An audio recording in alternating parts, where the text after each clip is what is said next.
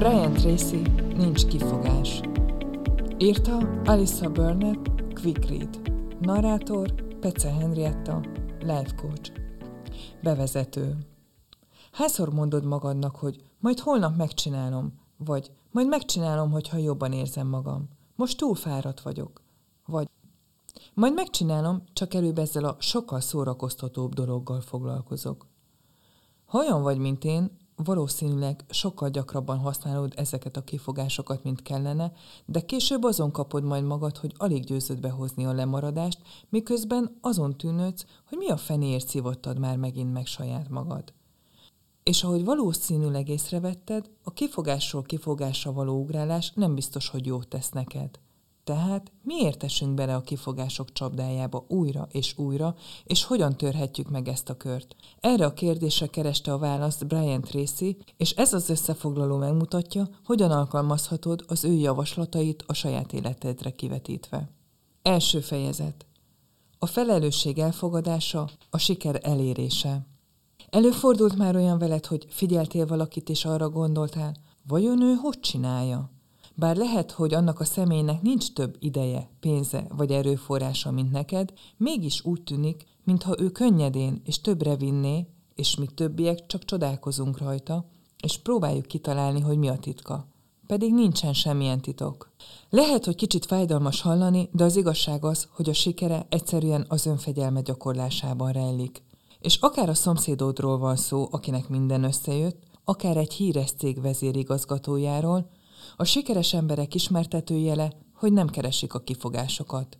De a jó hír az, hogy az önfegyelem előnyei mindenki számára elérhető, és te is elkezdheted használni őket a személyes sikered érdekében. Ha szeretnél a karrieredben sikeresebb lenni, egy nagyszerű módja a kezdésnek az, hogy felfigyelsz a saját területed szakértőire, és figyelsz arra is, amit mondanak. Persze lehet, hogy a munkádhoz szükséges tudásod már megvan, de mi lenne, ha tanulnál is valami újat? Hogy ezt kiderítsd, részt vehetnél workshopokon, konferenciákon, vagy megnézheted néhány szakértő videóját, hallgathatod a podcastját. Mivel konferenciákon részt venni és új dolgokat tanulni nem hangzik túl nehéznek, ez akár még veled is előfordulhat. De fontos észben tartani, hogy még az olyan egyszerű dolgok esetében is, mint a másoktól való tanulás, egy alapvető lépésre szükség van a felelősségvállalásra. Ahhoz, hogy tanulhass és változtass az életeden, először be kell tudnod azonosítanod, és el kell fogadnod a korlátaidat. Az egyik korlát lehet az a tény, hogy még nem rendelkezel azzal a tudással, amire szükséged van ahhoz, hogy a legjobb önmagad legyél. Egy tény elfogadása ugyanis lehetővé teszi, hogy alázatos légy, és tanulj másoktól. De a felelősségvállalás egyben az első lépés a kifogások kiküszöbölése felé is. Bármi is hiányzik a saját életedből, bármin is szeretnél változtatni, döntő fontosságú, hogy ezt magadénak volt, és nem másokat okolja handicapjeidért. A szerző ezt a leckét sokkal nehezebb úton tanulta meg, és ez a felfedezés motiválta őt arra, hogy megírja a No Excuses, azaz a Nincs kifogás című könyvet. Miután ugyanis 21 évesen olyan állása volt, amelyben nem volt előrejutási lehetősége, kevés pénzzel, sikertelenséggel és a személyes elégedettség érzésének teljes hiányával rájött, hogy mindez annak a szokásának köszönhető, hogy a problémáiért a gyermekkorát és az iskolázatlanságát okolta.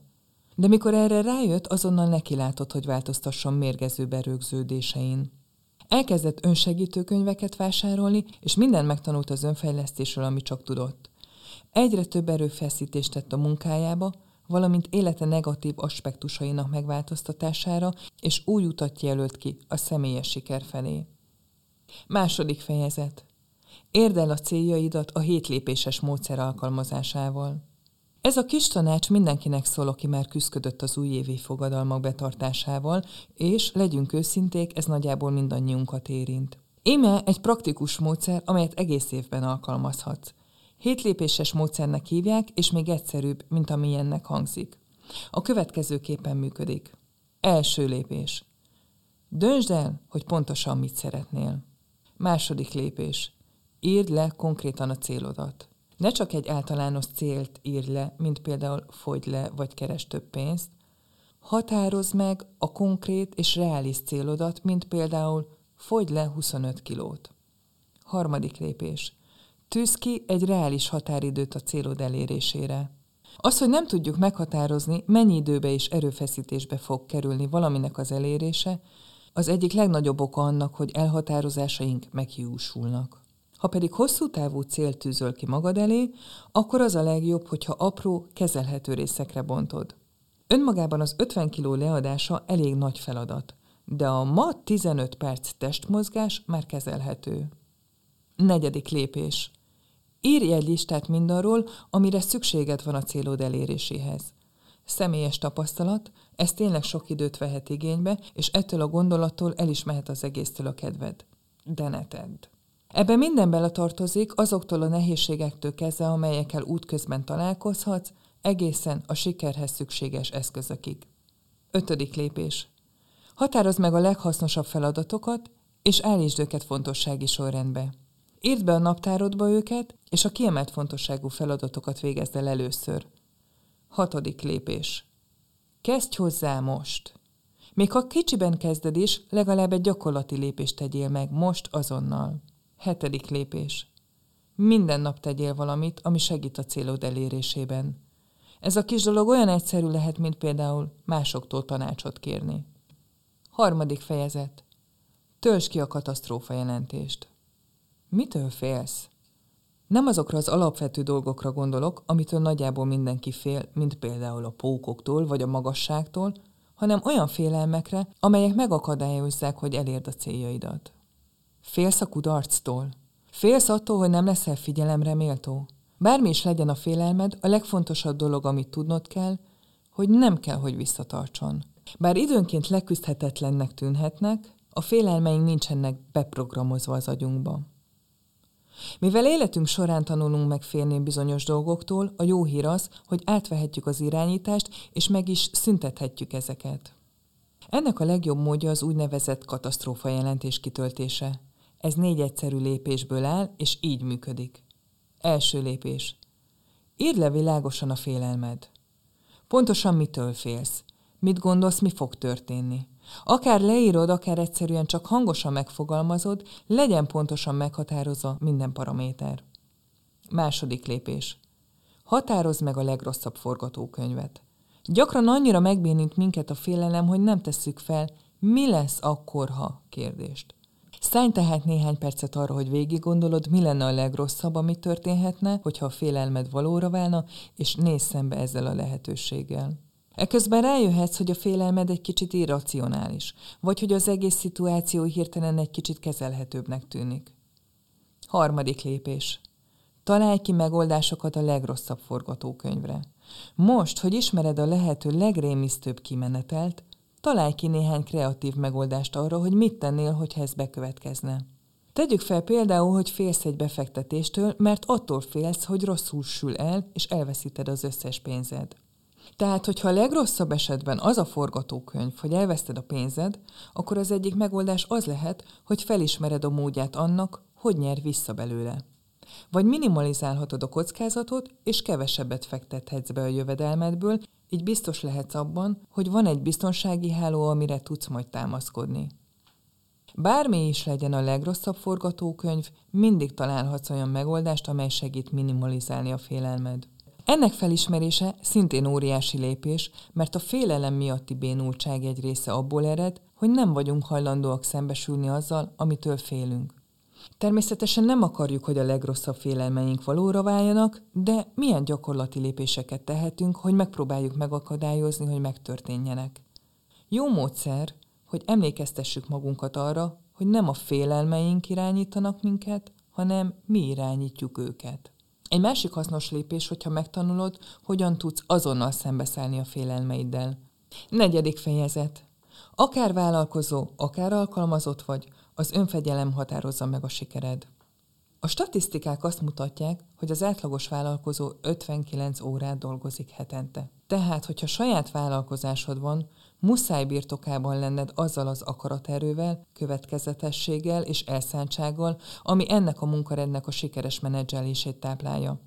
Ennek fenntartásához a Continuous and Never-Ending Improvement módszer kell alkalmaznod, ami a folyamatos és soha véget nem érő fejlesztés angol megfelelője. Ez a következőképpen működik.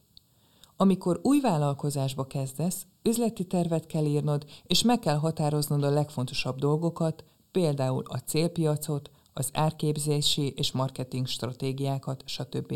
De azt is tudnod kell, hogy ez az üzleti terv nincs kőbevésve.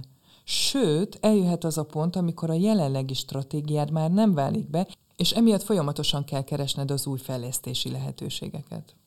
Így lehet elkerülni az olyan vállalkozási kudarcot, mint a Blockbusternek volt, amely azért omlott össze, mert nem volt hajlandó alkalmazkodni a változó piachoz.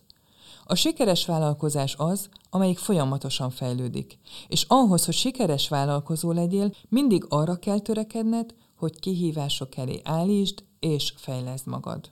De ugyanez igaz minden alkalmazottra is. Bár lehet, hogy nem te vagy felelős egy egész vállalkozás fejlődéséért, de a saját fejlődésedért száz százalékban te vagy a felelős. Ötödik fejezet. Érd el a pénzügyi szabadságot. Azért dolgozol, mert muszáj, vagy azért, mert szeretnél? Legtöbbünk a muszáj miatt, és gyakran arról fantáziálunk, hogy mit tennénk, hogyha teljes anyagi szabadságunk lenne. Talán vennénk egy villát, vagy minden időnket a tengerparton töltenénk. Minden percet, amit normális esetben munkával töltenénk, hirtelen csak a kedvenc tevékenységeinkkel tölthetnénk. Elég jól hangzik, nem igaz? De amit talán nem tudsz, hogy ez valójában elérhető közelségbe kerülhet. Nos, az első lépés a pénzügyi szabadság eléréséhez az úgynevezett késleltetett kielégítés gyakorlásával kezdődik. Mivel a világunk gyorsabb lett, mint valaha, az elvárásaink is megnőttek, mert pontosan azt akarjuk kapni, amit akarunk. Csak hogy ez halálos csapás a sikerünkre. A siker ugyanis csak önfegyelemmel érhető el, az önfegyelem pedig türelmet igényel. Ezért bár eleinte nehéz lehet elsajátítani az úgynevezett egyszázalékos módszert, mégis vedd rá magad, hogy az irányítást a kezedben tarthasd. Mindössze annyit kell tenned, hogy a jövedelmed egy százalékát félreteszed, és fegyelmezed magad, hogy a maradék 99 százalékból élj. Ha olyan vagy, mint a legtöbb ember, aki a fizetéstől fizetésig él, vagy nagy mennyiségű adósságot halmozott már fel, az egy százalékos formula még neked is reális cél lehet. Amint megtanulod, hogy a maradék 99%-ból kezdj el élni, a megtakarítási aránt 2%-ra is növelheted, és így tovább. Minden hónapban arra fogod majd edzeni magad, hogy tudatosan kevesebbet költs és többet takaríts meg. És ahogy haladsz az anyagi függetlenség felé, még az esetleges adóságodat is tudod törleszteni, és elkezdhetsz több vagyonra szert tenni.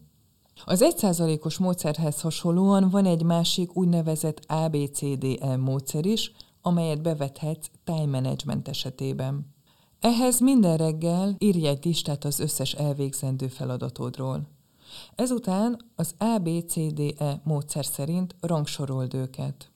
Az egyetlen szabály az, hogy nem szabad alacsonyabb értékű feladatot elvégezni, mielőtt az összes magasabb értékű feladat nincs kész. Nagy fegyelemre van szükség ahhoz, hogy kiválaszd a legfontosabb feladatokat, és azonnal nekilás, de a következő lépések segítenek majd. A.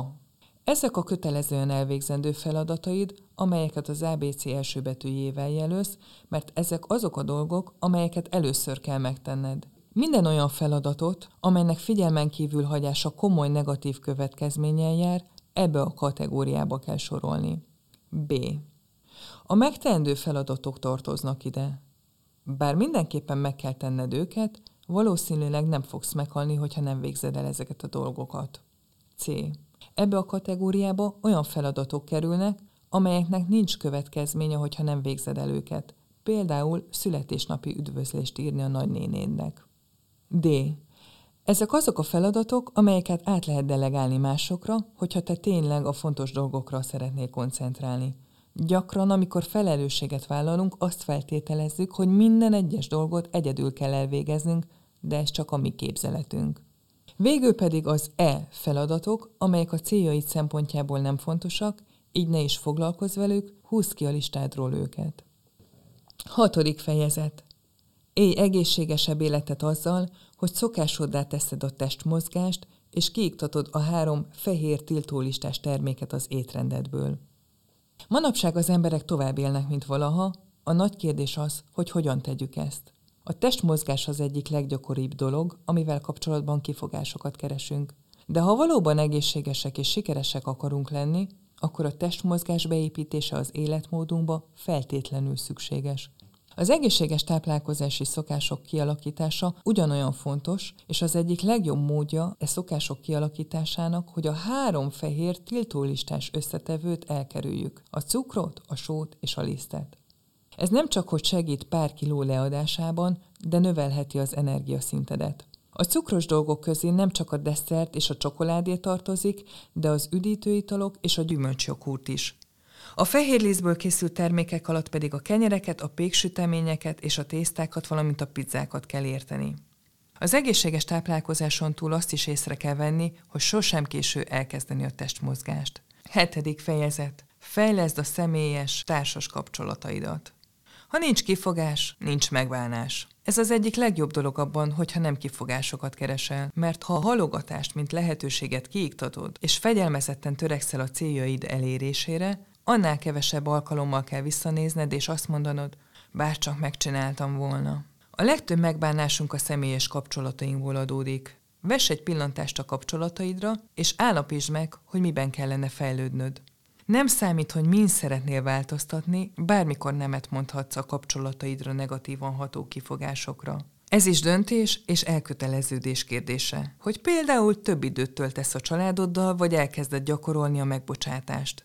A megbocsátás megtanulása az egyik legfontosabb lépés a boldogság eléréséhez, és a felelősségvállalás szempontjából is kulcsfontosságú. Mivel gyakran a szüleinket hibáztatjuk a felnőttként felmerülő problémáinkért, vagy olyan gyermekkori élményekért, amelyek a mai napig hatással vannak ránk, könnyű ezt a hibáztatást arra használni, hogy eltereljük magunkról a felelősséget. Végül is, hogyha a szüleink elrontottak minket, akkor a mérgező mintáink nem igazán lehetnek a mi hibáink. Nem igaz?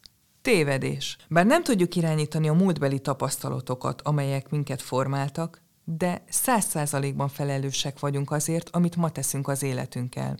Például, hogyha van valaki, akinek valamiért meg kell bocsájtanod, akkor azt tedd meg mielőbb, akár még ma, mert a harag az téged mérgez belülről, ő ezt nem érzi, és nem is biztos, hogy tud róla.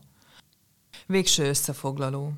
A kifogások mindig velünk vannak, és könnyen használhatjuk őket bármire. De ha a könnyű utat választjuk, az nem hoz nekünk boldogságot és sikert.